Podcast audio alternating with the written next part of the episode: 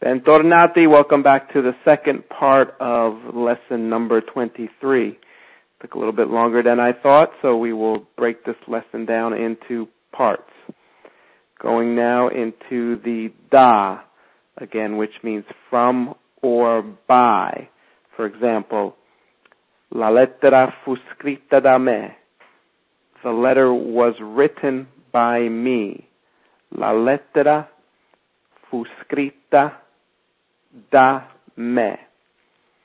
And then the contractions that you would use, for example, uh, dal, dal museo, for example, from the museum, dallo zoo, from the zoo, dal Italia, from Italy, for example, dalla chiesa, from the church, dai musei, from the museums, dagli sportivi, making something up here from the sports, from the sports-like, what have you, uh, and dalle chiese, dalle. So that would be the form for da. Dal, dallo, dal, dalla, dai, dagli, and dalle. The next one is di, which means of. For example, un bicchiere di vino, un bicchiere di vino, a glass of wine. And for example, there is a newspaper, a couple of newspapers in Italy that this you could use this uh, this example comes in. Del, for example, del museo from the museum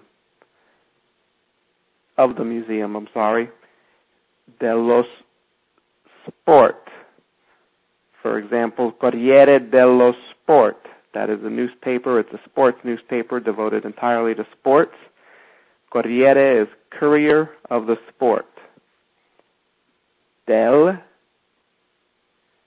della, Corriere della Sera, another newspaper, Corriere della Sera, Courier of the Evening, dei, degli,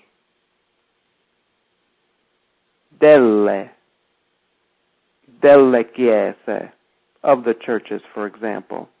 So you have del, dello, del, della, dei, degli, and delle. And that is our second part for lesson number 23. Come back next time when Professor Lorenzo will give you the next part of uh, lesson number 23 when we will finish up the prepositional contractions. Ciao!